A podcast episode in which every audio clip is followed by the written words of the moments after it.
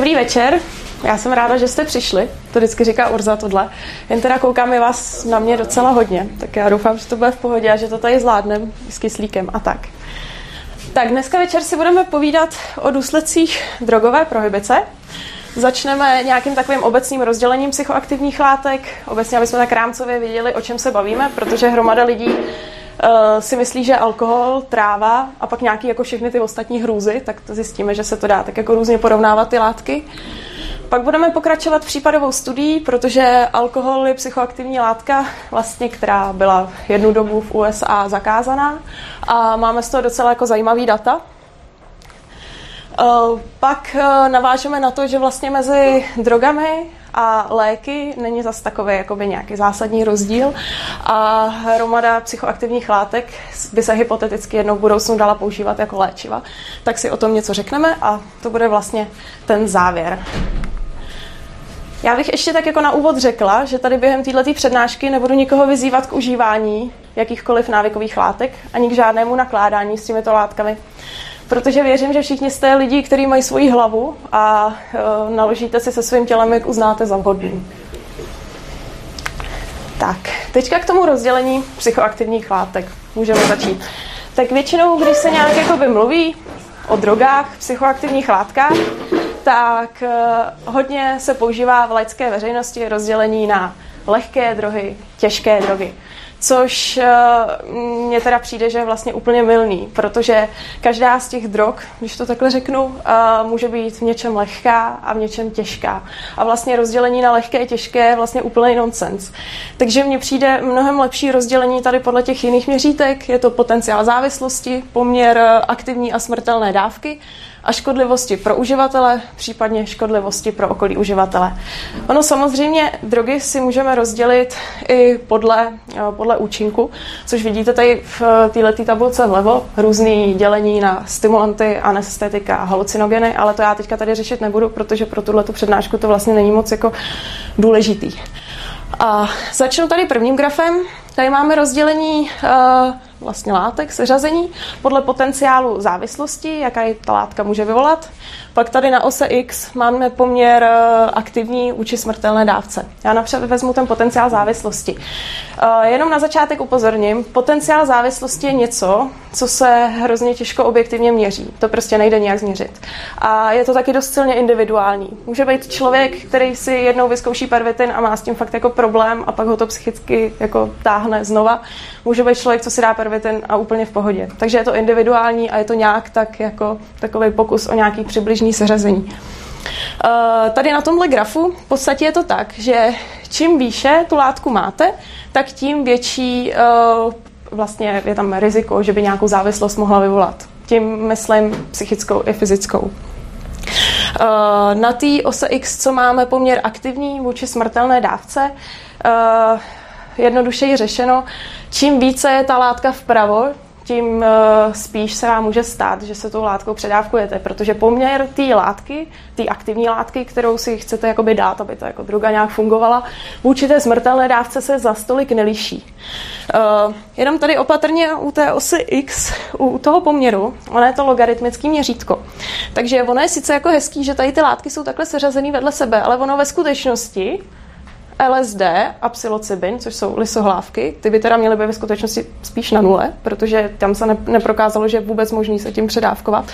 A heroin, který je sice tady jako hezký, ten by byl dost možná jako někde úplně ve vedlejší místnosti, jo? takže je to fakt jako logaritmicky a je to mnohem, by ten graf byl širší.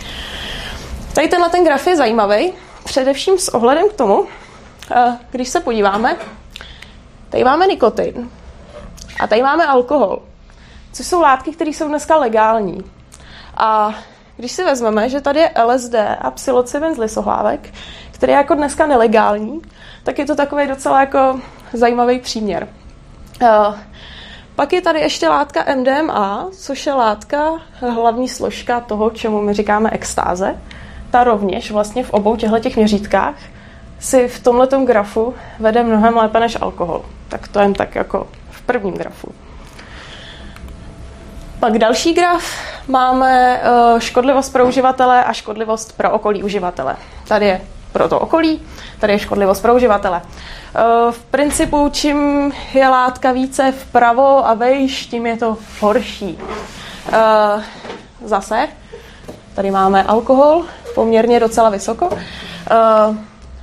Ten alkohol, tady se dá diskutovat o tom, proč je takhle vysoko.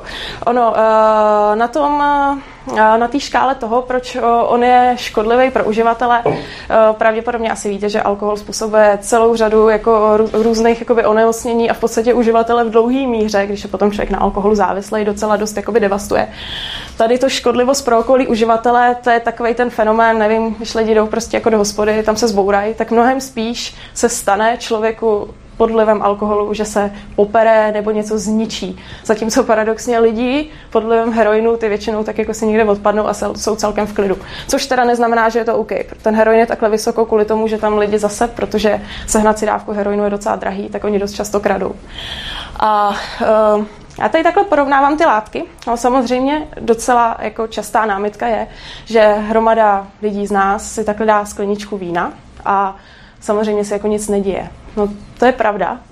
Ono totiž musíme porovnat rovnocený s rovnoceným. Uh, ono dát si malou dávku drogy a malou dávku alkoholu by možná bylo srovnatelný. Tady uvažujeme porovnání jako sjet se heroinem a opít se alkoholem. Takže jako vždycky malou dávku vůči malý dávce a pak velkou dávku vůči velký dávce. Uh, docela zajímavý je v tomto grafu, že tady jsou zařazený benzodiazepiny který jsou taky jako na tom třeba hůř, než jak jsem říkala předtím, tady jsou lisohlávky, tráva a tak. A tady ty benzodiazepiny. To jsou léky, jestli znáte třeba Neurol, Xanax, takové léky, které má hromada lidí dneska předepsáno od doktora. Eh, hromada těch lidí ani neví, že je to návyková látka, že to je potenciálně nebezpečná látka. A no, je tady celkem jako správně zařazená takhle jako někde uprostřed. No a o, hlavně je tady podstatný to, že prostě Vysohlávky máme dole, MDMA máme dole. No a takhle. A uh, jestli to nějak tak takhle schrneme, tak to bylo nějak tak jako obecný uh, porovnání těch psychoaktivních látek a uh, docela dobrá případová studie, když vlastně na nějakou látku je prohybice, je prohybice alkoholu. Protože alkohol je docela širokými masami užívaná psychoaktivní látka a uh, my máme jako docela dobrý data o tom, co se stalo, když v USA v roce 1920 byl ten alkohol zakázán a pak potom, co se i stalo, když byl vlastně jakoby povolen.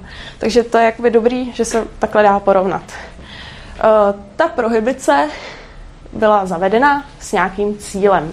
Jenom tady tak jako na úvod. Cíle toho, proč ta prohibice byla zavedena, bylo zlepšení stavu, zdravotního stavu obyvatelstva, zlepšení sociálních poměrů, a snížení kriminality. No a uvidíme, co se stalo. Uh, prohibice USA, ona nepřišla jen tak jako bez nebes.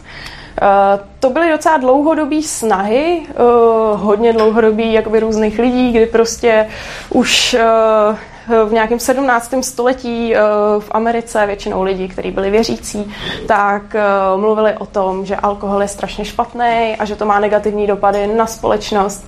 A v podstatě se snažili společnost tak nějak jakoby vzdělávat o tom, že ten alkohol není úplně moc fajn. Eh, první takový zákaz v USA, který se povedl, byl v 17. století a byl to zákaz nedělního prodeje alkoholu. Ten zákaz je takový docela jako roztomilý. Dneska nám z toho zůstal uh, efekt vlastně jako baptistu a pašeráku. A tam se stala taková věc, že politici, kteří tenkrát viděli, že je teda jako poptávka jako společnosti po tom, že ten alkohol asi není úplně moc dobrý a že by se s tím mělo něco dělat, tak oni si udělali kampaň na tom, jako ano, my tady podpoříme to dobro a tu morálku a my v neděli teda podpoříme ten nedělní zákaz. No jenomže ve skutečnosti oni ještě v pozadí byli jako pašeráci, kterým se hrozně hodilo, aby v neděli ten alkohol byl jakoby zakázaný, protože oni na tom vydělávali. A ty pašeráci podporovali ty politiky. Takže oni jako ty politici se tvářili na venek, jak jsou hrozně jako morální a ve skutečnosti na tom docela dobře vydělávali od těch pašeráků. A je vlastně na tom letom efektu ekonomickým docela jako dobře vidět, že ono prohibice kolikrát jsou jako dvouseční. Ono na tom jako většinou někdo takhle jako vydělá. No, t- t- uh, překlik, pardon. Uh, ten nedělní zákaz se potom teda zrušil. No, nicméně tlak společnosti byl dál hlavně okolo těch jako náboženských skupin a takhle. Došlo to až tak daleko, že jak se říkalo, že, nebo jak se říká, že Ježíš proměnil vodu ve víno, tak eh, začalo se to interpretovat tak, že to ve skutečnosti nebylo víno, byl to hroznový džus a že alkohol je prostě dílo ďábla a všechno hrozný strašný. No, pak se v půlce 19. století dokonce už povedlo v jednom státě, Eh, v USA zakázat úplně alkohol, nicméně to nevydrželo moc dlouho, protože pak přišla občanská válka a ono, když chcete, aby lidi bojovali, tak jim nechcete zakázat alkohol, aspoň nějakou zábavu. No, takže alkohol zase tak jako fungoval, vojáci jako pili tohle. Ono i po té uh, občanské válce, když ta válka skončila, tak oni už byli zvyklí pít a věděli, že to není tak hrozný, takže v tu chvíli pořád jakoby, ty prohybiční snahy byly takový jako marný a nešlo to protlačit. Vrátilo se to pak eh, na konci 19. století, kde do toho přišli ženský.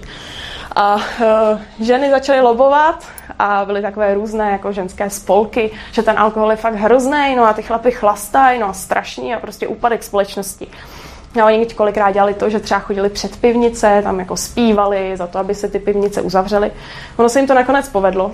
Hromada pivnic zavřela No a tlaky šly dál a dál a společnost se dál tlačila k tomu, že ten alkohol je jako hrozně špatný. Až to vyústilo v 18. dodatek ústavy z roku 1919, který pak přišel v platnost o rok později. O. Zajímavý na tom je, že tu prohibici v tehdejší době podporovala i řada významných obchodníků, třeba Rockefeller, že on předpokládal, že když bude zakázaný alkohol a ty lidi nebudou pít, takže se třeba zvedne produktivita práce. No, tak asi se potom divil. No, a co se stalo? Tak v roce 1920 se zakázal alkohol. No a teďka hrůza. Ono samozřejmě v USA, jako tam byla nějaká taková ta poměrně velká, tichá skupina lidí, kteří na ten alkohol byli zvyklí a moc jim to jakoby nelíbilo, no tak se předzásobili. No, jako bylo masivní skupování alkoholu do toho roku 1920. No a když teda potom ten prodej byl zakázán, tak to, co jako umějí lidi jako úplně skvěle, začalo se švindlovat. Tak v prvních letech se celkem masivně zvedly předpisy lékařské na léčiva, která obsahovaly alkohol v nějaký míře. Tak to bylo jako, jako dobrý. Uh, obchodníci taky tak jako zajímavým způsobem si dělali marketing. Tady tahle ta krychlička, to je, um, jsou slisovaný hrozny, který když se rozpustíte ve vodě, tak, nebo když jste si tenkrát rozpustili ve vodě, tak z toho vznikla docela dobrá hroznová šťáva. Oni u té kostičky přikládali podrobný návod, co v žádném případě nesmíte dělat, aby se z toho nestal alkohol, jo. Takže byl takový docela populární. No a samozřejmě věřící lidé nebyli pozadu. Zrostla poptávka svátostního vína. No, protože svátostní víno nebo obecně náboženský alkohol to měl z té prohibice výjimku, takže aspoň teda takhle, no. No a teďka nějaký data, co se během té prohibice teda stalo. Uh, předpokládalo se, že se sníží spotřeba. Uh, prohibice nám začala, já mám tady laser, začala v roce 1920, což je někde tady. No, do té doby nějak tak jako klesala, klesala konzumace alkoholu, ono tady mimochodem teda bylo ještě jako váleční období. No, tady, tady prohibice, že se to zakázalo, chvilku pokles, no a pak co se stalo, jako. Eh, zase to vyletělo nahoru, začalo to růst a v podstatě to dosáhlo míry až jako nějakých jakoby válečných let. Jo. Takže, že by se nějak jako snížila spotřeba, to se jakoby úplně nestalo. Uh, I přesto, že ta spotřeba se nesnížila a v podstatě ten alkohol nějak jako nebylo možný z té společnosti vymítit, tak rostly náklady, uh, náklady jakoby na bezpečnost nebo obecně na státní zprávu. Uh, ten graf je stejný jako předtím, já ho tady mám jenom pro ilustraci. Hnedka v roce 1920 uh, eh, narostly náklady tady úřadu pro prohibici, který mimochodem byl založený jenom kvůli té prohibici, už o několik milionů. No a během té prohibice se zvýšil počet zaměstnanců pobřežní stráže o nějaký úplně jako neuvěřitelný dardy a rozpočet za tu prohibici asi o 500 Eh, ta pobřežní stráž tam měla takový jako svůj speciální význam. Ono eh, ve celých Spojených státech byla zakázaná výroba, převoz a, a prodej alkoholických nápojů. No a platilo to do nějaké vzdálenosti od břehu. No a když jste tu vzdálenost jako od břehu překonali, tak tam už jste si mohli jako nakoupit a případně konzumovat. Takže ono je jako doložený, že uh, během té prohybice si američani docela jako půjčovali výletní lodě a dělali si jako zájezdy. No a samozřejmě, protože pro moře, po, po moři se uh, ten alkohol pašoval, tak ta pobřežní stráž jako s tím měla docela hodně práce. Tak proto tady je konkrétně ta pobřežní stráž. Následně se stalo to, že byl dost velký příklon k tvrdému a nebezpečnému alkoholu. Tady ten graf, eh, to je vlastně poměr spotřeby tvrdého alkoholu vůči všemu alkoholu. Takže tady na začátku, nějaký rok 1819, lidi konzumovali tak jako 50% tvrdýho a nějak jako ten zbytek, nějaký piva a tohle. Eh, ono to dává smysl, protože když eh, chcete pašovat alkohol a je to jako nelegální, tak chcete co nejvíc procent narvat do co nejmenšího množství. Takže se pašoval nejvíc co nejtvrdší alkohol, prostě nej, s největším množstvím procent a ten se zároveň i jako vyráběl. A ono vyrábět pivo to prostě málo alkoholu v tom, no, tak jako bylo to docela nákladný. Um, bylo i docela vidět, nebo bylo i vidět, že uh, cena tvrdého alkoholu vzrostla během prohybice o nějakých necelých 300%, zatímco cena piva vzrostla asi o 700%. Se to fakt nikomu nevyplatilo.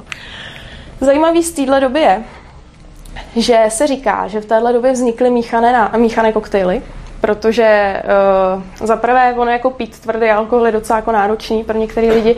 Za druhý, když uh, ty lidé chodili večer do takových těch jako salonů, kde se na tajňačku ten alkohol pil, tak úplně nechtěli, aby bylo na první dobrou vidět, že tam mají nějaký alkohol, tak si to s něčím smíchali. Takže míchaný alkohol údajně máme jako z té doby. No a zvýšila se nám zdravotní rizika. Poměrně hodně. Rostl počet případů uh, jaterní cirhózy a jaterní cirhózy u mladých. A uh, je to vlastně, tohleto srovnání vzniklo uh, vlastně v zemích, nebo bylo to srovnání mezi Spojenými státy a zeměmi, které byly přibližně na podobný úrovni, jak prohibici tam nedošlo. Takže bylo vidět, že tady nejspíš to měla jakoby za důvod, za důvod uh, ta prohibice. A no je to taky celkem logický, protože hodně lidí se pokoušelo si někde jako na tajňačku ten alkohol vyrábět a ono, když uh, si kupujete někde alkohol na černém trhu, tak uh, někdy ty pašeráci, některý... Uh, jo. Jo, dobrý, máte místo? Některý ty pašeráci mohli sice pašovat nějaký alkohol, který byl relativně OK, no ale občas se tam pašovali taky jako alkoholy, který prostě byly nebezpečný. A na tom černém trhu s tím nenaděláte nic, tam absolutně není žádná kontrola, vůbec nic, takže prostě když přišel špatný alkohol, tak přišel. Údajně dle jednoho zdroje až 10 tisíc lidí zemřelo na, otla, na otravu metanolem. Uh, Tohleto se mimochodem dá srovnat eh, s dnešní drogovou prohibicí, protože tak příklad takový kokain. Když si dneska chcete v Praze koupit kokain, tak v lepším případě to dostanete smíchaný s hromadou příměsí, v horším případě dostanete hodně drahou omítku. A e, rozhodně to není dobrý. A žádná kontrola taky absolutně nad tím není. Vůbec nevíte v podstatě, co si kupujete. Taková zajímavý myšlenkový experiment je, co by se stalo, kdyby tenkrát ti lidé měli dark markety. Protože v dnešní době, když máme jako internet, eh, tak možná jste slyšeli, fungují takzvané černé, černá tržiště na internetu, kde si člověk může koupit nějaké psychoaktivní látky. A ty černá tržiště dneska fungují tak, že uh, prodejci těch drog si tam normálně konkurují, mají tam otevřený účet a ty lidi, co si od nich nakupují, tak jim tam dávají reference. V podstatě, jak by to fungovalo na volném trhu. A když si tam člověk koupí nějakou jako blbou látku a napíše tam tomu prodejci blbou referenci, tak je dost možný, že ten prodejce už si příště neškrtne. No, je to v dnešní době mnohem lepší, než si jít koupit něco někam na Václavák. V podstatě jako z dark marketu, když si koupíte něco od člověka ze zahraničí, tak spíš vám přijde jako něco kvalitního, než když si to tady seženete někde na ulici. No, a když by tenkrát lidé ve Spojených státech měli dark markety, nebo úplně ideálně, nebyla tam ta prohibice, tak nemuseli umírat na to, že ten alkohol byl prostě špatný. Pak se zvedla zločinnost. Zrostla o 78% v prvních letech odproti předprohibičnímu období. takový jako zajímavý věci. O, o 81% bylo dokonce začení zařízení pod vlivem alkoholu. No a přibývalo vězňů kvůli alkoholovým a drogovým přestupkům, uh, což když rostlo množství vězňů, ty museli být někde zavřený, věznice byly přeplněný, zase to prostě stálo daňový poplatníky jako strašných peněz. A oni nerostli jenom přestupky, rostly i celkem jako závažný trestný činy, tohle je poměr vražd, nebo tohle počet vražd, který se tady jakoby vzrostl, protože tady je začátek prohybice, tady je konec prohybice. Takže asi všichni známe, jak, nebo tak aspoň takhle z různých jako příběhů Al Capone, mafie, jak to tam jako fungovalo, že to jako nebylo úplně čistý, takže tam ta kriminalita se jako neuvěřitelně zvedla. A uh, Neméně důležité jsou pak různé změny ve společnosti, které se staly v důsledku té prohybice. Za prvé to byla korupce. Korupce státních složek, která tam byla úplně všude přítomná. Od policisty až po politiky, celý to bylo skorumpovaný a vědělo se to. Nebylo absolutně možné s tím vůbec nic dělat. Dokonce někteří prodejci na černém trhu, případně mafiáni, už byli s policistama dohodnutí, někteří byli dohodnutí s politikama, uplácelo se to tam úplně všechno, absolutně to jako nešlo vymítit. Pak podle nějakých zdrojů narostla prostituce, protože alkohol byl konzumovaný uh, v tajných salonech, což byly takový, no, to tak trošku přijde jako lunaparky tajný, no. A uh, zároveň tam prostě s tím letím jakoby podhoubím tam narůstala jako prostituce. Dokonce jsem v nějakém zdroji našla, že uh, rostlo množství nemanželských jako styků v té době, což teda nevím, jak zjišťovali, ale to je jako docela zajímavý. No, strašně závažný problém je ohledně, ohledně závislostí. Protože v té době, když se stal někdo na alkoholu závislým, což pro lidi, kteří pijou často, nemusí být úplně těžký, tak ty lidi neměli tenkrát kde to řešit.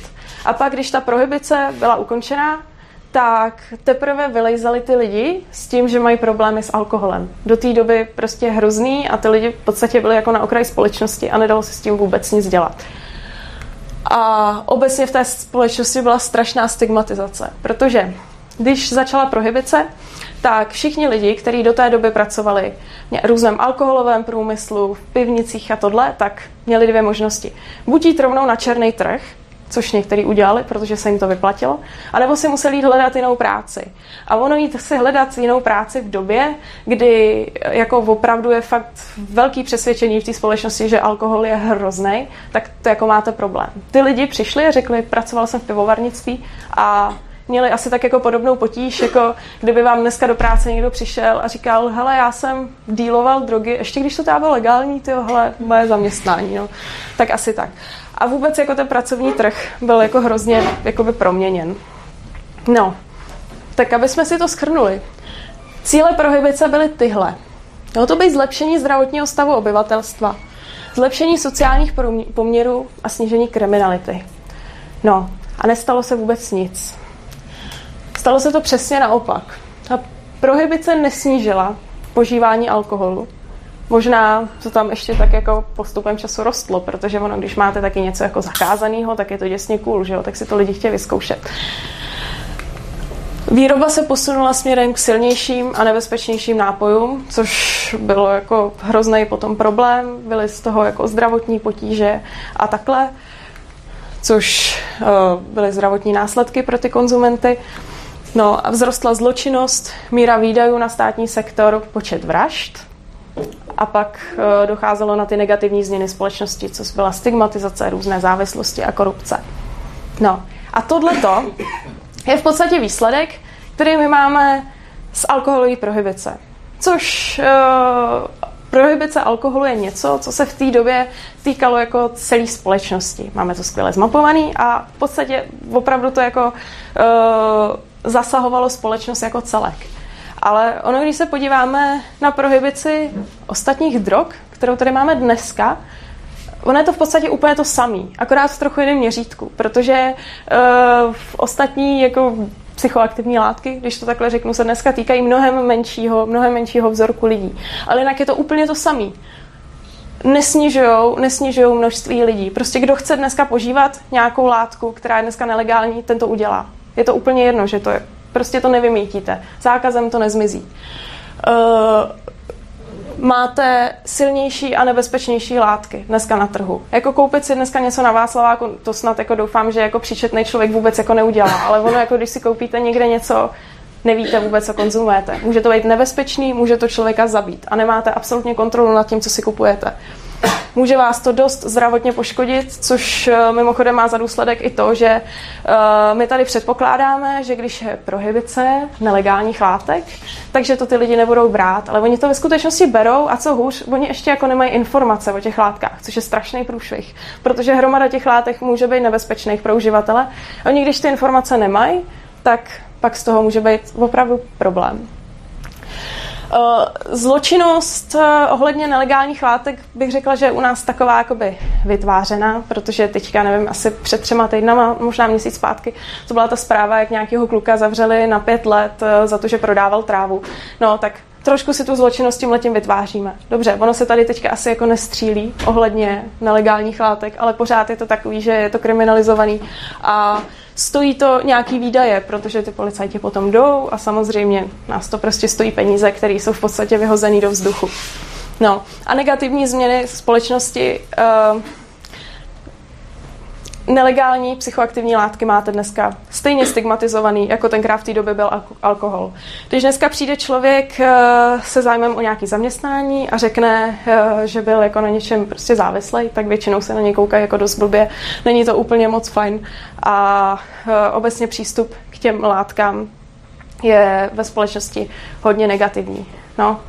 Proto my vlastně nemusíme vůbec dělat rozdíly mezi těmi látkami, které jsou nelegální dnes a mezi tím alkoholem. Ona ta válka, která, válka proti drogám, která v té době byla i proti alkoholu, teď je proti ostatním drogám, ona prostě nefunguje. A je to vidět i z různých, eh, z různých dat, když si vezmete data eh, v Americe v průběhu času, kolik se vynakládá prostředků na to, aby tam vlastně bylo potíráno spotřebovávání těch nelegálních látek, tak tam se absolutně nic neděje. Tam neustále rostou výdaje státní sféry, výdaje policajtů, kteří se snaží odhalovat dílery a odhalovat, odkud ty drogy jdou, ale množství lidí, kteří jsou závislých na nějakých látkách a řekl bych, že i množství konzumentů je furt stejný. Prostě zákazem to nezmizí a nedá se s tím vůbec nic dělat. V současnosti už na to různě po světě přicházejí lidi, a děje se vlastně v posledních měsících to, že začíná být takový jako boom po světě v legalizaci marihuany. Je to Gruzie, Uruguay, Lucembursko, no a já doufám, že to přijde teda jako brzy i u nás. A ono v tomhle kontextu vlastně vůbec nedává smysl, proč bychom neměli mít legální úplně všechny drogy. Protože to, co se děje dnes, podstatě okolo drog všechno, my tou prohibicí akorát zhoršujeme. Ty důsledky, které jsou kolem toho, ať je to kriminalita, zdravotní věci, sociální záležitosti, všechno prostě tím zákazem akorát zhoršujeme a oni se užívají stejně. Tady já bych odkázala eh, na Urzu, on už jednou přednášku takhle o drogách měl, takže když tak potom tam o, o legalizaci je více jakoby u něj. No, a to jsme si povídali teďka jakoby především o alkoholu. Nicméně ono eh, existuje mnoho dalších psychoaktivních látek, který uh, mají jistý potenciál, že by se daly využívat v lékařství. A ono, jako když to tak vezmeme mezi lékama a tomu, čemu my dneska říkáme drogy, on není zas takový jako rozdíl. Ono jsou to podle definice teda všechno substance, které jsou nějak vpravené do organismu a mohou změnit jednu nebo více funkcí. No si to pam, pamatujeme z historie, že heroin se kdysi používal na kašel nebo na zmírnění bolesti. Kokain je docela dobrý anestetikum, což uh, má, můžou některý uživatelé říct, že necítí zuby, pokud je ještě mají. A uh, benzodiazepiny, které dneska teda jsou jako legální a normálně předepisované, ty do toho teda patří, to jsou ty neuroly a xanaxy, tak to jsou normálně oficiálně užívané léčiva. Uh, ono samozřejmě heroin už dneska neužíváme a uh, máme lepší látky. Máme lepší, účinnější látky a tohleto. Nicméně nedává smysl, proč bychom se na látky, které dřív k něčemu takhle jako byly dobře jako by využitelný. Proč bychom se na ně dneska měli koukat skrze prsty, že je to něco strašného, když prostě ty látky za ty uživatele, který je prostě jako zneužívají, jsou nejzávislí, v podstatě nemůžou. No a protože obecně slovo drogy má ve společnosti strašně negativní konotaci, lidi na to blbě reagují, tak já se snažím v mluvě, hlavně teda když píšu, snažím se i v mluvě používat spíše psychoaktivní látky. Protože to je termín, který vám řekne v podstatě všechno, co potřebujete a lidi na to nereagují tak strašně. Jako samozřejmě mi to nevychází ve 100%, ale snažím se říkat spíš psychoaktivní látky. Tak a teďka bych vám ráda řekla o, některých těch psychoaktivních látkách, které by mohly mít potenciální využití. Tak první z, tou, z těch látek je MDMA. Je to hlavní složka, hlavní složka toho, čemu my říkáme jako extáze. A MDMA v podstatě funguje na uživatele tak, že on když to požije, tak ta intoxikace trvá několik jako málo hodin. Ten člověk se potom cítí takový jako klidný, spokojený, pozitivně reaguje na hudbu, proto se to občas používá jako taneční droga. A dost často uh, ten člověk tak jako uvolní a má sklony povídat i o věcech, které třeba za střízlivějšího stavu by pro něj byly náročné. A tohle, že ten člověk se jakoby víc otevře a víc si povídá, se zkusilo využít uh, u, post, u lidí s posttraumatickou stresovou poruchou. A Posttraumatická stresová porucha je, no, no se tom tak říká, trošku jako nemoc válečných veteránů. Protože když byli uh, lidé ve válce, třeba jako ve Větnamu a pak se vrátili, tak ono návrat jako do běžného života, ono je to těžký a oni kolikrát prostě mají uh, flashbacky hrozně jako špatných, špatných jakoby vidin, blbě spěj a prostě mají z toho hrůzu a stresuje je to. A je to něco, co jim jako hodně komplikuje život. A začal se experimentovat s psychoterapiemi za pomocí MDMA u těchto těch lidí. Eh, do těch eh, experimentů byli přizváni akorát lidi, který, kterým eh, dlouhou dobu nefungovala jakákoliv jiná konvenční léčba. Já myslím, že to bylo 15 let. Takže oni 15 let nebyli schopní prostě tu posttraumatickou stresovou poruchu nějak jakoby vyléčit a potom je uh, zařadili tady do experimentu s psychoterapiemi s MDMA. No a stala se taková zajímavá věc, Uh, druhé fázi, která teda byla na 28 účastnících, což teda ano, je poměrně málo, tak u 76% to znamenalo po té psychoterapii v kombinaci s MDMA vymizení příznaků. Což je úplně neuvěřitelný a pro ty lidi v podstatě jako průlom. Protože oni se něčeho jako strašně stresujícího leta nemohli zbavit a teďka po psychoterapii s MDMA jako tři čtvrtiny z nich jako pro neuvěřitelná úleva. Takže jako to je super. No a MDMA teďka vlastně v Americe jde do třetí fáze testování, což Pardon, mě se tam hlásí Urza a já nevím, jestli něco potřebuje. Jenom, eh, že k té druhé fázi je dobrý zmínit, že předtím uh, oni tu psychoterapii zkoušeli bez MDMA a nefungovalo se. Jo, no tak to jsem myslela, že v těch 15 letech předtím, když se to snažili jakoby řešit, takže potom jim tohle. Jo, jo, ok. No, tak eh, MDMA, teďka vlastně, protože ono, abyste to mohli používat uh, legálně jako léčivo při nějaký té psychoterapii, tak potřebujete, aby to bylo schválené jako přípravek k tomu. A o, o to se teďka v Americe snaží. Tohle to byla fáze 2, ještě je potřeba udělat fázi 3, která bude probíhat uh, snad jako po celém světě na hodně lidech a ta fáze 3 se tenkrát, teď, tentokrát teďka rozjíždí. A je dost pravděpodobný, že ta fáze 3 bude probíhat i tady. A znamená to, uh, když teda reflektujeme tyhle ty výsledky, že dost možná tady do několika let na lidi s posttraumatickou stresovou poruchou bude možný při, při psychoterapii užít MDMA, tedy to, co jako lidé užívají jako v extázi, což je jakoby super. Tak. Další takovou zajímavou látkou a takovou docela jako u nás hodně zajímavou je psilocybin. To je halucinogenní látka z lisohlávek. A uh, ač to málo lidí ví, tak s psilocybinem se experimentuje tady u nás v České republice, v Národním ústavu duševního zdraví. Eh, studie, která už proběhla a v současné době se vyhodnocuje, bylo modelování psychozy na zdravých dobrovolnicích. Eh, znamená to to, že oni zdravým dobrovolníkům podávali psilocybin, no a vlastně jako zkoumali, co se s nima děje, aby porozuměli nějakým psychozám. Psychozy jsou v podstatě takové jako no, halucinace, nebo to, co lidé občas jako vymývají při schizofrenii. A e, docela vtipný bylo, že oni, když rozjížděli tuhle tu studii, tak potřebovali ty zdravé dobrovolníky. No a když dělali nábor, tak to byl neuvěřitelný boom, no a během jako chvíle měli úplně jako uzavřeno, jo, protože se jim tam hlásilo strašně moc lidí, protože jako dát si, dát si lisohlávky pod odborným dohledem, to je jako super, že jo. No, tak to se teďka vyhodnocuje, to uvidíme, jaký budou výsledky. A připravuje se podávání psilocybinu lidem s farmakorezistentní depresí, což znamená z e, depresí, která není zvládnutelná jakoukoliv dosavadní antidepresivní léčbou. Sem už se člověk nemůže jen tak přihlásit, sem člověk musí dostat doporučení od psychiatra, že má těžký deprese a že fakt jako žádný antidepresiva mu nezabírají. No a uvidí se, co z toho vyleze.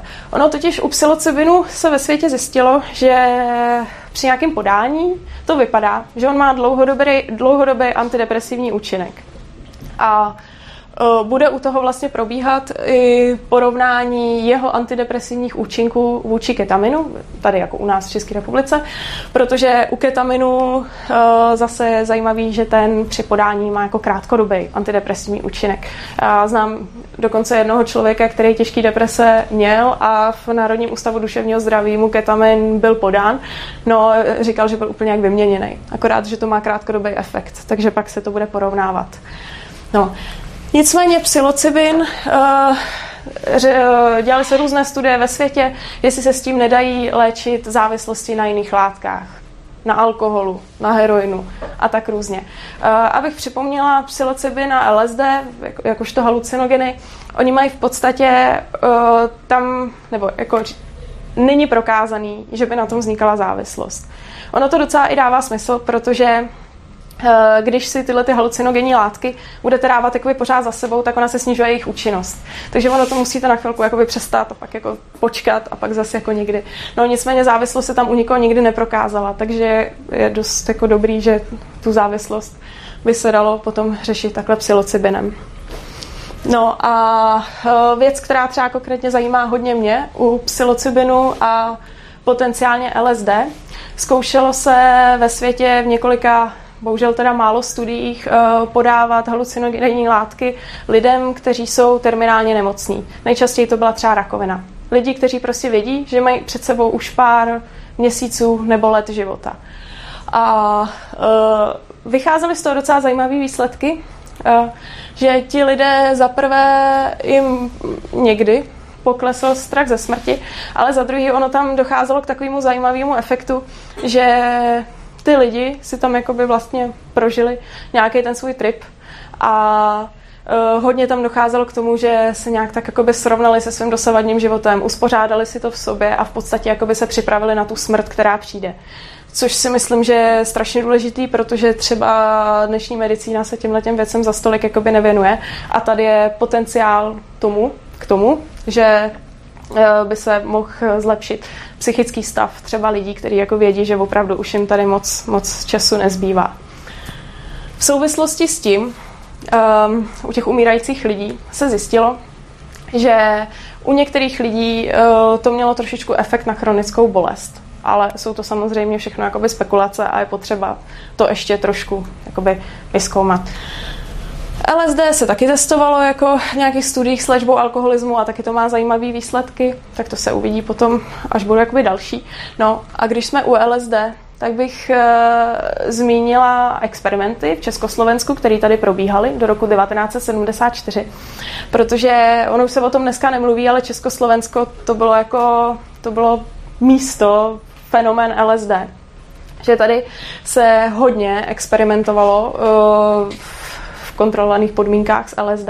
A požilo ho tady v té době eh, vlastně odpovídajícím prostředí docela hodně lidí. A z některých zdrojů se dokonce říká, že i Miloš Zeman vyzkoušel LSD tady v rámci těle těch studií, což teda otázka, co mu to dalo. No a pokud, pokud znáte Stanislava Grofa, tak ten je takový docela jakoby vyhlášený s tím, ten dneska už jako žije v Americe. No a všechny výzkumy, které byly u nás, vlastně tady ve velmoci LSD, byly ukončený v roce 1974, kdy z nějakých jako politických důvodů v podstatě dneska, který se zdají úplně nesmyslný, byla prohibice, no a všechno se to zatrhlo. Vlastně absolutně všechno.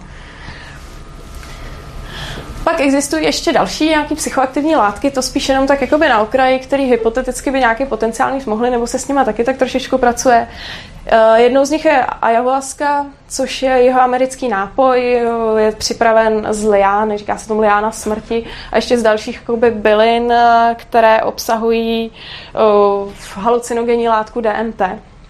Eh, s ayahuaskou se taky pracuje v různých jakoby, centrech, řeší se s ní jakoby, závislosti a takhle a probíhají tam různé výzkumy. Dokonce i u nás naše čeští vědci teďka budou mít jeden takový zajímavý výzkum s ayahuaskou, kde budou zkoumat, eh, jak eh, vlastně podání ayahuasky je rozdílný, když to podáte jakoby, v lékařském prostředí a když to podáte v tradičním prostředí, protože ona ayahuaska se tradičně podává od šamana někde jako v pralese a v takovém jako celkem hezkém prostředí.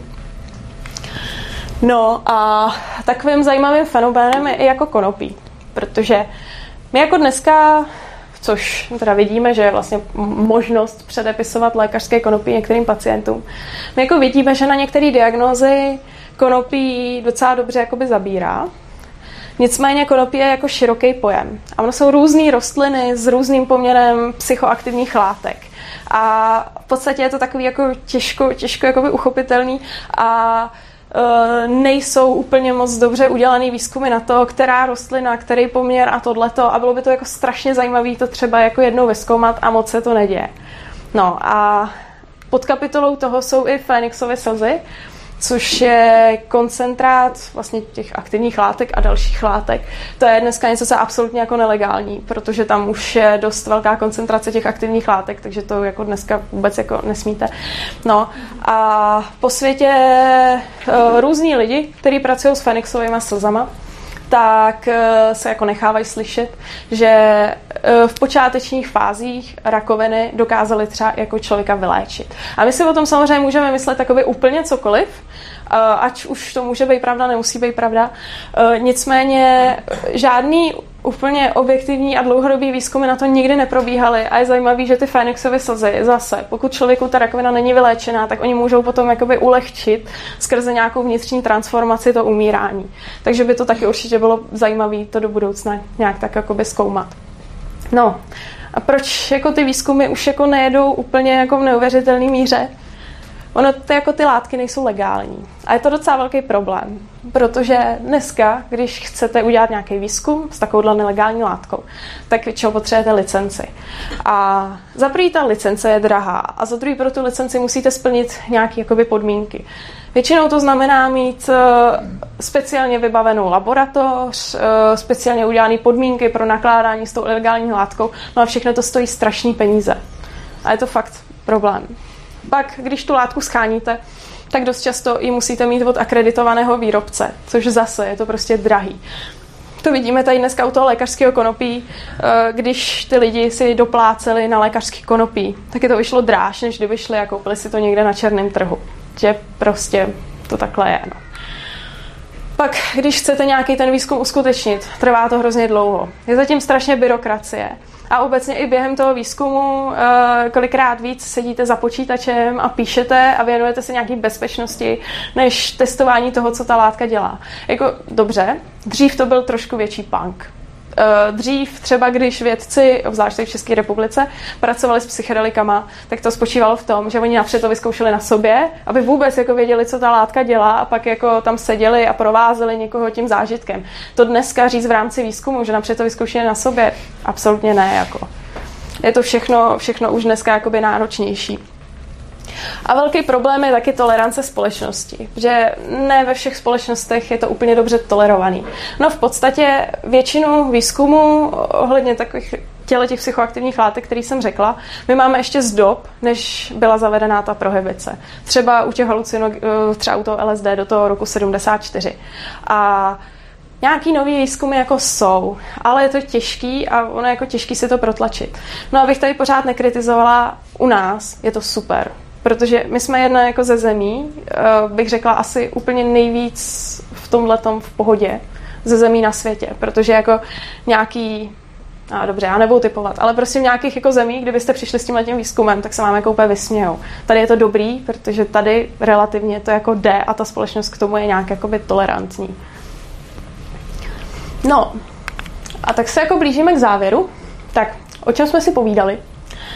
Tak, uh, začínali jsme tou alkoholovou prohibicí a jejich dopadech. Uh, alkoholová prohibice je v podstatě případová studie toho, co se stane, když uh, nějakou látku jakoby zakážete. S tím, že alkoholová prohibice se týkala tenkrát celé společnosti, dneska se to týká menší, ale jinak ty důsledky jsou to úplně stejný. A ta prohibice většinou je prostě přítěž bez nějakých jakoby větších benefitů. Eh, ta dnešní prohibice, mimo ty efekty, který měla, alkohol, který měla stejný vlastně ta alkoholová prohibice, taky významně brzdí výzkum, který může být jako pro hromadu pacientů, zejména jako v psychiatrii, hrozně prospěšný. No a takový závěr, který samozřejmě s ohledem na politickou situaci, anebo to, jak to jako praxi bohužel jako chodí, je zastavte válku s drogami. No, tak, na závěr. Já bych vás ráda pozvala na Urzovu přednášku, která bude za měsíc. Bude to 6. března a e, bude to vlastně o decentralizovaném právu.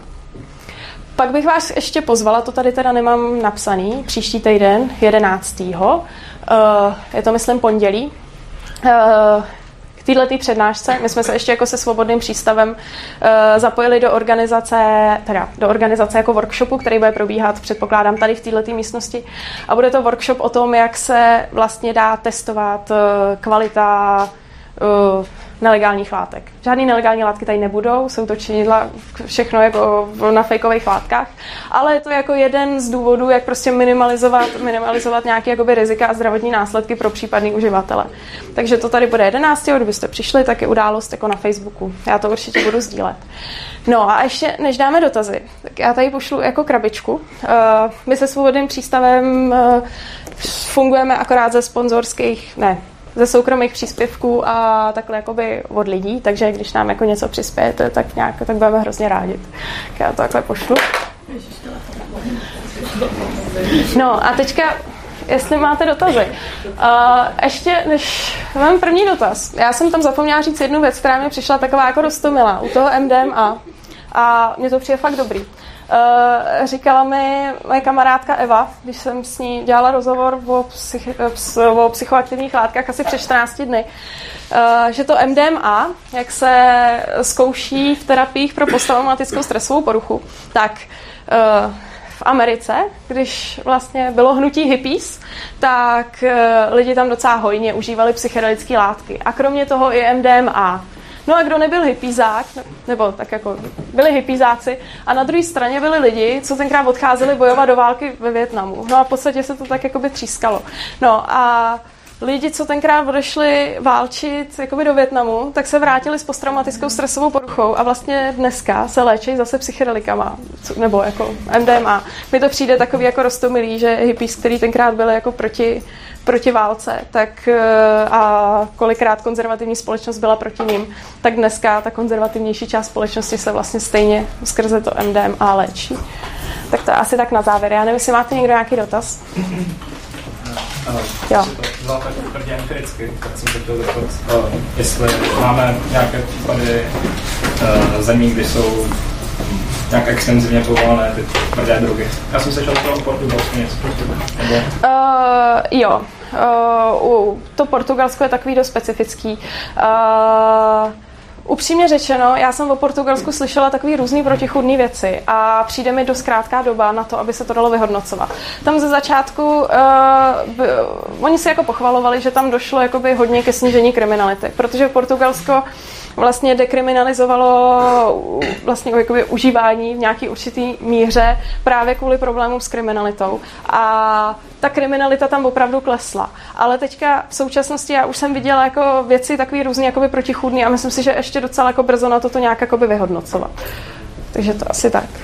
Ale k tomu Portugalsku sice kriminalita samozřejmě ne, ale stačí se podívat třeba na počet úmrtí kvůli drogám, který se snížilo asi 27krát za tu dobu. Čili tam mají asi 3 na 100 tisíc a Hmm. předtím tam bylo nějakých 70 na 100 tisíc ročně, něco takového. Takže sice jako u kriminality ne, ale máš tam rozhodně jako hodně ukazatelů, který, který mluví úplně jasně. Jo, OK. Jo. No, mě napadlo, eh, k těm grafům, jak jsi měla na, na začátku, Hmm.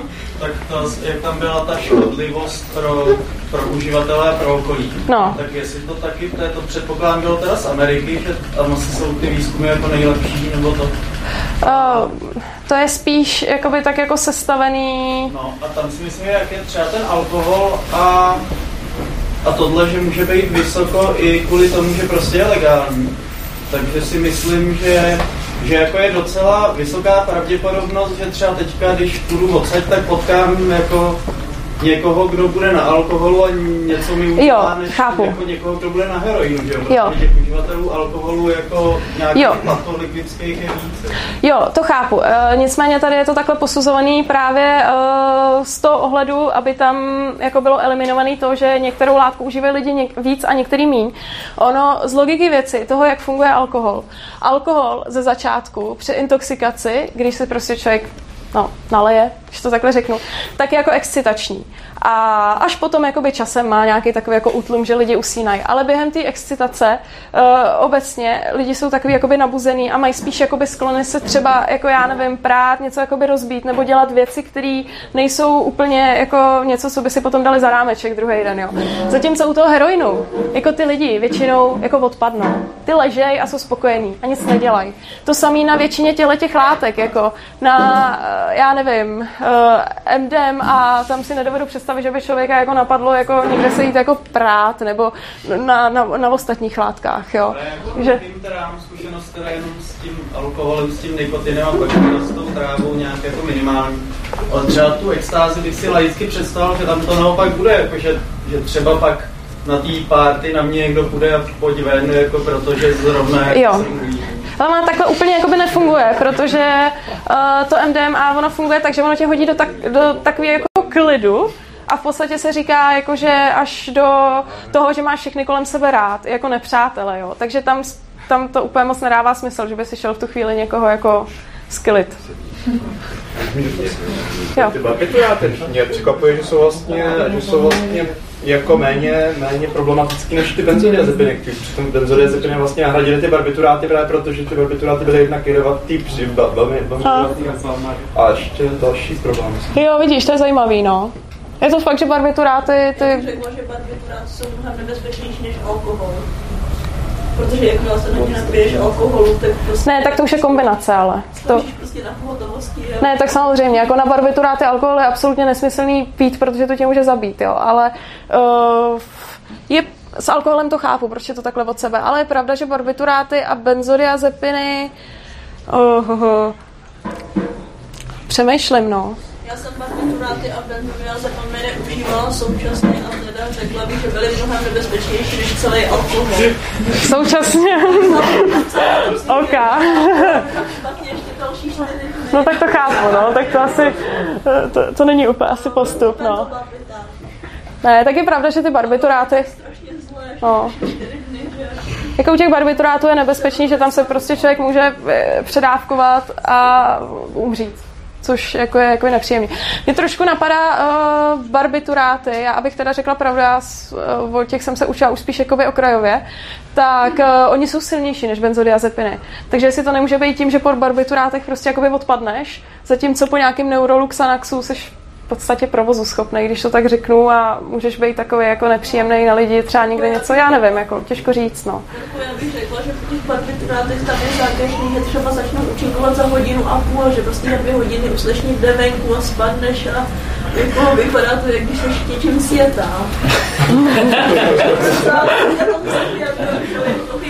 to ano. A to je divný, jako za hodinu a půl by neměl jako začít účinkovat. Jo, no. No, tak jako strašnou dávku barbiturátu to bych fakt nechtěla zažít, no. jo, pojď. Jak byste třeba viděli, aby se měla provést ta absolutní legalizace, aby to bylo nějak jako Jo. ideální? No, takhle. Uh, samozřejmě názory na tohle můžou být různý. Já, můj osobní názor je takový, že udělat z fleku ze dne na den legalizaci by sice bylo hezký, nicméně možná by to mělo víc škod než užitku. Tady totiž v naší společnosti je hrozný problém, že tady je jako neinformovanost, ale strašná. Že jako ono sice každý středoškolák se dneska jako o drogách učí na škole, ale to, co mu tam říkají, eh, je jako hrozný. A ono kolikrát, i když ty učitelé se to snaží dělat jakoby nejlíp, jak můžou, tak oni i sami mají kolikrát jakoby špatné informace. A eh, jen tak mimochodem, nevím, jestli jste neviděli, do těch škol chodí s letáčkama takový jako aktivisti, s chodou náhodou jsou to scientologové. A uh, já jsem s jedním, nebo vlastně s pánem, který vede tyhle ty scientology, byla v diskuzi a uh, ten jako tam dokonce povídal i takový jako mýtus, který už byl několikrát vyvrácený, že když začnete jako hulit trávu, tak skončíte u těžkých drog, což není pravda. A vůbec to bylo takový nějaký, oni prostě mají spíš taktiku toho, že strašej a říkají jakoby ty strašné věci. No a když vám přijde, já nevím, k 14-letýmu pubertákovi takovýhle člověk a řekne prostě, ale tráva hrozný, hrozný, strašný a o tam tom horším se ani nebudeme bavit. No a ten puberták pak někde půjde do nějakého parku a tam si s kamarádama zahulí a řekne si, hele, to bylo vlastně fajn. No, tak on pak potom, když se mu někde jako naskytne, já nevím, kokain, MDMA, cokoliv, tak on z toho absolutně nebude mít respekt. A pak jako vznikají jako strašný potíže, eh, který No a to nemyslím ani závislosti, jako tady můžou vzniknout psychické potíže po LSD, jako člověk může se jako zabít tím Mkem, Mkem jo. A strašný problémy, takže tady je strašný problém špatné informovanosti. A obecně by bylo asi jako hrozně hezký, kdyby napřed se ty lidi nějak uh, o těch látkách vzdělávali, protože jako o alkoholu nevím, všichni víme, co se stane, když se napijeme hodně, že jo, nebo nám špatně. Je dobrý pít k tomu třeba jako vodu, že jo, ale to, že u MDMA se vám zvyšuje tělesná teplota a je dobrý utopit vodu, jinak fakt hrozí, že se třeba přehřejete a že si nesmíte dát moc, protože tam může vzniknout nějaký serotoninový syndrom. To nikdo neví. A lidi to do sebe házou, hážou prostě lopatou, kolikrát nevědí ani co a jsou z toho strašní potíže. Takže jako uh, myslím si, že legalizace úplně všeho je super a úplně ideální by bylo, kdyby předtím ještě proběhla nějaká jako aspoň snaha o nějaký jako takový trošku rozumnější informování, což rozhodně není to, co dneska probíhá na středních školách. Takže si myslíš, že by bylo lepší povolovat jednu po druhý, aby se stihlo mezi tím jako že by se třeba volila jedna látka, to znamená, že by byla nějaká veřejná diskuze na jednu látku a potom druhá, No, já se klidně hypoteticky dovedu představit, že by mohli všichni, všechny naraz a že by se třeba řekl termín, prostě, do kterého prostě ty látky budou legální. A to je jako takový hodně na diskuse, no. To je jako tě, těžko říct, no. Jak, jak byl náhled eh, v době prohibice v USA na morfinky, co užívali morfium? Jo, tak to nevím. Protože Jaký tak náhled? To bylo No. normálně běžný, že jo, na bolest. Jo, jo, jo. No, jako ono, obecně se stalo, že jak se zvyšovala, no na to tam vlastně nemám, blbost. Uh, během té prohibice došlo i k docela jakoby k nárůstu užívání marihuany, tabáku a, a dalších látek. No, když nemůžete jako jedno, tak si dáte druhý. No, tak to je jako takhle, ale jak to tam bylo s morfinem, to, bych, to se přiznám, to nevím. Jestli morfium a kodein vůbec neměl zařazený v té tabulce, to... To jsou uh, opiáty. No, tak to jsou v podstatě opiáty, no. Dostupné Nevím, kde to tady je. to tam? Počkej. Uh, haha, tady to zrovna nevidím. Lavarole. Já jsem slepá. Jo, tady. Kodein, tramadol. Tady jsou všechny opiáty. S tím, že teda jako, nevím, uh, heroin, tramadol, já bych ten morfin dala někam ještě jako trošku vejš, jo, protože morfin je trošku jako závažnější než tramadol. Jo, jako jsou tady, no. Jen tak mimochodem tady máme zařazený uh, Ritalin, jo? To je taková ta věc, co dávají dětem na ADHD, jo? Kdybyste jako chtěli si trošku pofítnout děti, tak, tak tady. No. Prej se na tom dobře učí, jo? Já teda nevím, ale jako říká se, že na některých školách si to lidi kupují, aby se na tom učili. To je... No, nevím, jestli máte ještě nějaké... Nepřijde ti, že je tramadol nebezpečnější než heroin? Ne. Já znám uživatele a to Ne. Hele, uh, heroin uh, obecně má tu vlastnost, že on mnohem spíš prostupuje jakoby do mozku než ostatní, nebo jako vlastně k mozku než ostatní opiáty.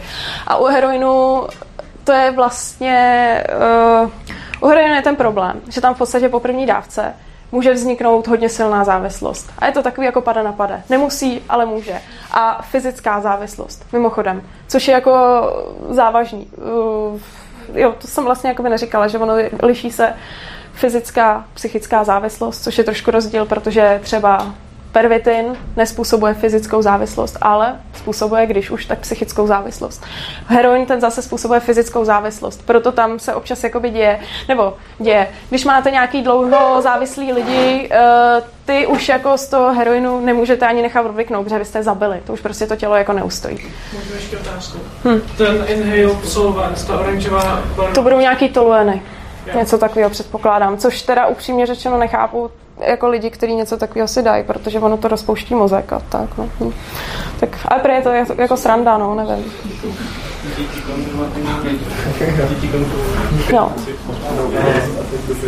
Je tak, když bych chtěl eh, dodat k tomu, jak o legalizaci, že já osobně si myslím, že když by byla společenská vůle k tomu ty drogy legalizovat, tak už pravděpodobně by tomu předcházela nějaká, jako reálně nějaká legálnost. No, Dobře, tak uh, můžeme si krátce tak jako schrnout, jak to tady vypadá s politickou situací. Uh, tady po revoluci Uh, obecně přístup k návykovým látkám. Jak už jsem říkala, tady u nás je to super.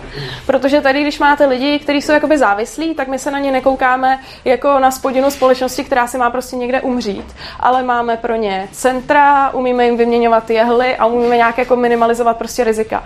Proto třeba u nás je strašně minimální množství žloutenek, HIV a různých jako přenosných onemocnění u závislých lidí, což je super. Nicméně, teďka uh, minulý rok uh, byla zvolena jako národní protidrogová koordinátorka taková jistá paní Vedralová od Babiše, která rozhodně není nakloněná tomu, že uh, marihuana by měla být legální a v podstatě ona vypadá, že o tom ví absolutně jako prd a trošku je jako obava, aby to nešlo spíš tím jakoby opačným směrem, aby se tady nezačalo spíš jakoby trošku přituhovat. No a uh, ta legalizace marihuany je jako moc uh, hezká snaha, bylo by super, kdyby se to jako jednou povedlo.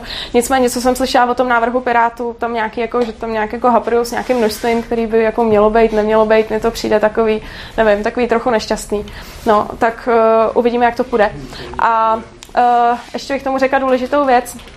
Ono, z politického hlediska, u nás není v podstatě možný uh, legalizovat drogy, pokud se nevyvážeme z nějakých mezinárodních dohod s OSN, což jako OSN koordinuje drogovou politiku po celém světě. A vydrž.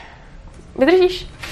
Jo, koordinuje politiku drogovou po celém světě a je to úplný úlet, protože oni to nemají ničím vědecky podložený, jsou to prostě nějaké jako dojmy, na nějaký minimalizace rizik se tam některý lidi koukají, jak jsou vyznudlí, no je to prostě obecně strašný. A různý země už tak jako uh, z těch dohod OSN tak jako si to obcházejí a nejsou schopní jako se dohodnout. Nicméně těma dohodama OSN my jsme pořád takoby vázaný a dost možná by se napřed muselo vyřešit nějak jako náš vztah s OSN a tohle, než by se tady povedlo legalizovat. No, ale to je fakt, že ona legalizace je prostě strašně jako běh na dlouhou trať v tomhle, no. Co pak si chtěl? Tomu, ano, jak jsi říkala, že přece od nich spíš pochází ten návrh na to, že by mělo být uh, kriminalizovaný i užívání. Uh, takový návrh uh, není oficiálně, ale říká se, že tam o tom se mluvilo, no. A pak, jak jsem mluvil o tom OSN, že tak tam mají teď tu komisi, která vlastně je složená z těch lidí, co pořád potírali ty drogy a že tam zjišťují. No, já myslím, že to není v rámci OSN. Myslím si, že to není v rámci OSN, ale že to je nějaký jakoby spolek lidí, který... Jo, OK, dobře, tak buď je nebo není, já se tím úplně nejsem jistá. Ale existuje společenství lidí, kteří v rámci OSN tlačili na prohibici a na válku s drogama. A ty lidi už dneska v OSN nejsou, nejsou to politici, nejsou ve výkonných funkcích, je tam hodně prezidentů bývalých. No a tyhle ty lidi jsou dneska v tom společenství a paradoxně tyhle ty lidi dneska se nechávají slyšet, že válka s drogama prostě nefunguje a že to, co jako ta prohibice způsobuje, je úplně jako strašný. No nicméně oni se to bohužel dovolili říct až potom, co odešli z politických funkcí, protože jako tady on, u nás, kdyby asi taky někdo řekl, že by chtěl všechno legalizovat, tak by asi zaplakal. No a jak říkal Urza, eh, to, že by se diskutovalo o kriminalizaci užívání, tak to byl úplně největší průšvih, jo? protože to v podstatě znamená, že když se někde, eh, když si někde požijete nějakou látku, ta látka vám něco špatného udělá, tak vy máte buď možnost někde jako zkusit to přežít, možná umřít na ulici, možná z toho mít strašně negativní důsledky, anebo dojet do nemocnice a mít velký problém. A to je to prostě, to je úplně to nejhorší, co by se jako mohlo stát, to prostě snad ne.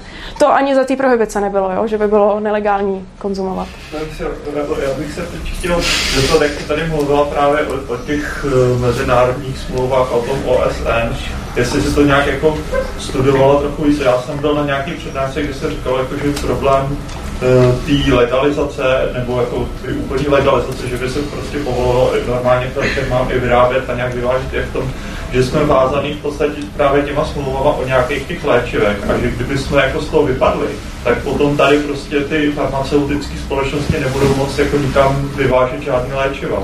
Protože to je jako to je zvláštní, protože mně přijde, že to spolu vůbec nesouvisí. Takovýhle jako, Aha. No, takovýhle argument, jo, že prostě to, no. že, že jsou, jsou ty smlouvy uh, na to, tam se co může jako dovážet, vyvážet. To je zvláštní, protože mi přijde, že to takhle spolu vůbec nesouvisí. Jo? Třeba mi tam jako něco uniklo, ale jako co já vím, tak v rámci OSN jsou prostě ty látky zařazené na nějakých přílohách. A tam jsou vlastně seznamy těch látek, toho uh, jsou ty přílohy, myslím, jako dvě, že jedny jsou snad jako bez, že absolutně bez žádného lékařského využití, je třeba to LSD. A pak je nějaká jako druhá příloha, kde jako hypoteticky, ale stejně to zakážem. No a e, s těma přílohama je problém, protože uh, do těchto těch příloh primárně se bude zasahovat, když třeba uh, teď já nevím, jak je tam to MDMA, ale myslím si, že se bude muset právě kvůli tomu, jestli bude používáno v těch psychoterapiích, jako reklasifikovat. Pojdej. No, já myslím si jako správního hlediska, že nevím, jak je to teda o těch léčivech, to jako to netuším. Ale myslím si, že kdybychom chtěli to rozlišit, to lékařské využití, že to bylo použít ty farmaceutické firmy a ta regulovaná medicína. A na druhé straně legalizace na to, že teda se s tím někdo může sjet, jako že spíš to zneužití legální, když jako to budeme nazývat, tak si myslím, že jako na to zneužití, že na to jsou jakoby deklarace OSN, které jsou jako soft law, což znamená, že to jako není závazný, že je to nějaký příklad jako dobrý praxe, že to OSN vlastně říká, jo, tak jestli teda chcete s náma, jako, jestli chcete být člen OSN, který se chová slušně, tak byste měli tohleto, ale že jako si myslím, že kdyby to někdo jako porušil, tak sice ty ostatní státy se na ně budou blbě tvářit, ale není to vymahatelný, že by jako ně, něco mohli chtít, aby teda jako to navrátil zpátky nebo tak, jako, že to není, no. není jakoby závazná mezinárodní smlouva, ale že je to jenom jako deklarace, jako tady o těch Jo. A je to dost možný, protože některé americké státy, které mají obecně prostě s nelegálníma látkama dost velký problém, tak eh, se v podstatě proti těm letěm jako deklaracím začaly bouřit. Ale abych řekla pravdu, tak eh, nevím, jako tohle. Já jsem měla za to, že to je prostě do nějaký určitý míry závazný. Nevím. Vidíte? Mě zajímá, jak bojovat proti boji proti drogám. šíření no. je vlastně jakby nezákonný, tak vlastně hmm. se třeba vlády nějaký myšlenky, že třeba mi nějaký chlapci, jako no. no, tak jako... Jako kde je ta hranice? Je takhle, no. Tak to nevím, kde je ta hranice, no, ale tak... Nesmí se, na... no samozřejmě, já jsem říkala, že nikdo nic neberte. užití, ale k tomu, aby se změnila ta situace před... Jo, tak to ne, tak to je v pohodě, no. Jako nesmí se navádat k užití, no. A já myslím, že jak tak na vás koukám, tak to žádný tajný není, ale... no, ale to... Ne, tak jak bojovat s válkou proti drogám, no tak za prvý informovaností, která už se Tady máme takový různý už jako spolky, třeba eh, Česká psychedelická společnost, to je takový velký spolek, který se snaží šířit vědecky ověřené informace právě o těch psychedelických látkách, tak ty se hodně snaží, myslím, o informace, které jako jsou nějak jako pravdivý. No a to asi tak, no. Já vidím jako strašný problém to, že ve školách i na kecají prostě, jaký bude po cigaretách a po alkoholu najednou strašně špatně, když se prostě dáš jednu cigaretu, hnedka umřeš a pak Hmm. zjišťuješ vlastně, že to není vůbec nebezpečný, že je potom skvěle a pak si řeknu, že to asi platí i na ty ostatní drogy. Jo, to jo, no. Negativní důsledky reálně Přesně, no. Oni, přesně, oni ti v podstatě na těch školách vůbec jakoby neřeknou. Oni ti řeknou, může se stát tohle hrozný, tohle hrozný, tohle hrozný. A ty, když se na to podíváš, si řekneš, ty, proč to ty lidi berou, jo? Když je jako všechno strašný. Oni ti v podstatě neřeknou, uh, že to může mít nějaký jakoby benefit. Samozřejmě uh, hodně to jako benefit, to není stoprocentně, říkám, samozřejmě hodně jako záleží na látce, na člověku, na tom, jak se s tím používá. Hypoteticky pro někoho to může mít nějaký benefity, to oni neříkají. A ono to není jenom jako problém škol, kde se špatně informuje. Já bych tak trošku řekla, že to je uh, širší problém společnosti, který bohužel tak jako se šíří až jakoby uh, do rodin, protože když ten puberták už teda ve škole jako zjistí, že něco jako hroznýho, teď on si to někde vyzkouší, dá si nějaký LSD, dá si nějakou jako strašnou dávku, no a skončí v nějakém jako úplně hrozném psychickém stavu, tak to poslední, co chce, je jít za rodičema a přiznat, že něco takhle jako udělal, protože dost často má jako průser, že jo.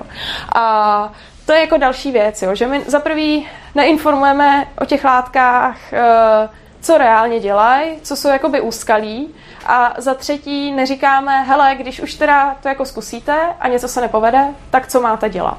A konkrétně třeba u těch psychedelik jsou terapeuti, kteří se věnují tomu, když se prostě něco nepovede, abyste to zaintegrovali zpátky, protože jako fakt člověk to jako nemusí ustát, může mu to jako zničit život.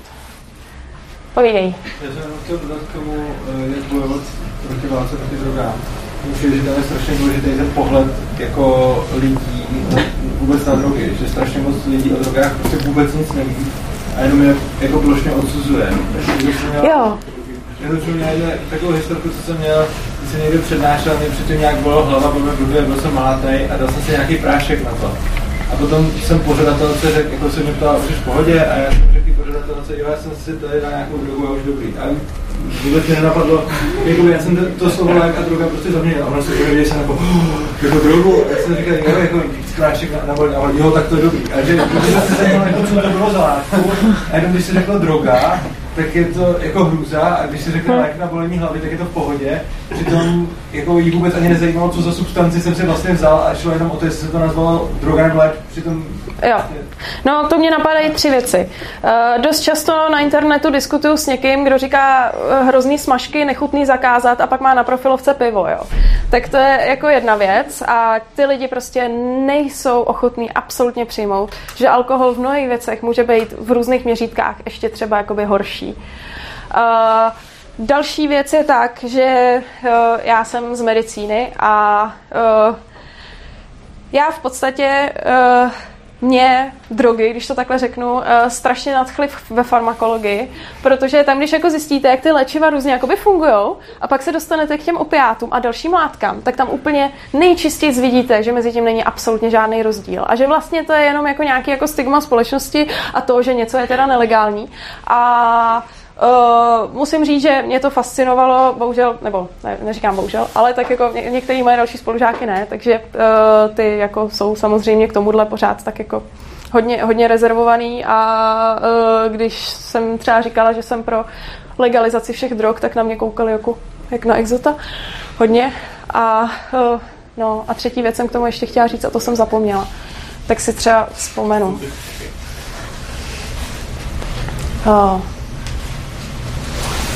Nevzpomenu. Máte ještě někdo nějaký dotaz? Asi to možná. Jo, povídej. Um, ještě na tom předchozím Hmm. No, jo, tak pardon, tak to, to jsem myslel asi něco jiného, ale my, myslím obecně jako ta uh, škodlivost těch drog, tak řeknu. Jo. Je, je, je těch tvrdých, jak, jak velký je tam potenciál, protože když by teda, řekněme, došlo k té legalizaci, deregulaci uh, a nějak uh, zefektivnění těch výrobních procesů, možnost, možnost toho dohledu a tak. Uh, jak velký je tam potenciál, protože by byly méně škodlivý, lepší obecně? No, potenciál je tam dost velký, protože to je třeba to, jak jsem říkala, jako s tím kokainem. Si koupíte omítku. Takže jako když by to bylo legální a dalo by se to prostě nějak jako kontrolovat, kdo to prodává, byl u toho třeba ideálně příbalový leták nebo aspoň nějaké informace pro uživatele, hele jako když budeš šňupat z bankovky, tak dost možná jako budeš mít dost blbý zánět v nose a nebudeš vypadat moc hezky, tak uh, by to jako bylo dobrý, no. Takže to jako stoprocentně uh, legalizací je jenom potenciál k tomu zlepšit kvalitu těch látek. No. No, to my tady budeme vlastně, uh, nebo člověk, který sem přijede a bude tady dělat ten workshop z Polska, tak ten sem přiveze reakční činidla, to jsou takové jako látky, které si dají koupit různě jako na internetu a člověk si může nějak jakoby kápnout na tu látku a zjistit chemickou analýzou, jestli to, co před sebou má, je opravdu jako ta látka, kterou si koupil, což uh, je poměrně dobrý. No. Takže tam to asi může minimalizovat nějak ty rizika.